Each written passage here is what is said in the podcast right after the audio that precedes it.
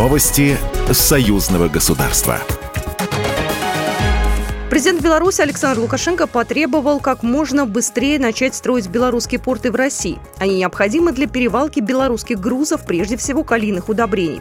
Об этом президент заявил на совещании, посвященном созданию портовых мощностей. Мы ушли не по своему желанию из традиционных портов и работаем ну, практически э, по перевалке наших грузов, всех грузов, это около 20 миллионов тонн, работаем во всех э, портах Российской Федерации. Из-за санкций привычные прибалтийские порты оказались для страны закрыты. В рамках договоренности на высшем уровне Беларусь создает свою инфраструктуру в Ленинградской области.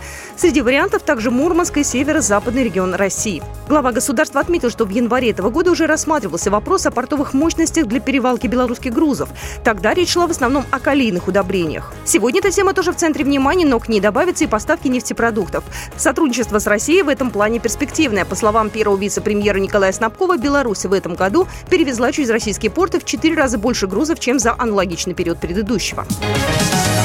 Беларуси и Кемеровской области нужно интенсифицировать торгово-экономические связи. Об этом заявил премьер-министр Беларуси Роман Головченко во время встречи с губернатором Кемеровской области Сергеем Цивилевым, передает Белта. Кемеровская область Кузбасс является очень важным партнером для нас. В прошлом году мы поработали практически на 600 миллионов долларов. База очень высокая в этом году, пока темпы складываются ниже, отметил премьер-министр и добавил, что предприятие Кемеровской области один из крупнейших потребителей самосвалов БелАЗ. В эти дни делегация Минпрома Беларуси во главе с министром посещает российский регион регион. По мнению губернатора Кемеровской области, необходимо составить более детальный план действий и дорожную карту по сотрудничеству с Беларусью.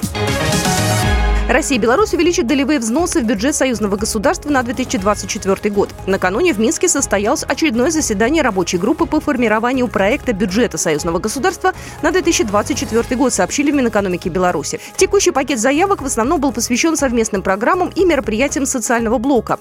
Отмечается высокая эффективность партнерства Беларуси и России в текущем году при реализации программ и мероприятий, широкая вовлеченность гражданского общества в реализуемые инициативы, говорится в сообщении. Решение о допуске россиян и белорусов к участию в Олимпиаде 2024 года еще не принято. Об этом заявил председатель оргкомитета летних Олимпийских игр 2024 года в Париже Тони Станге.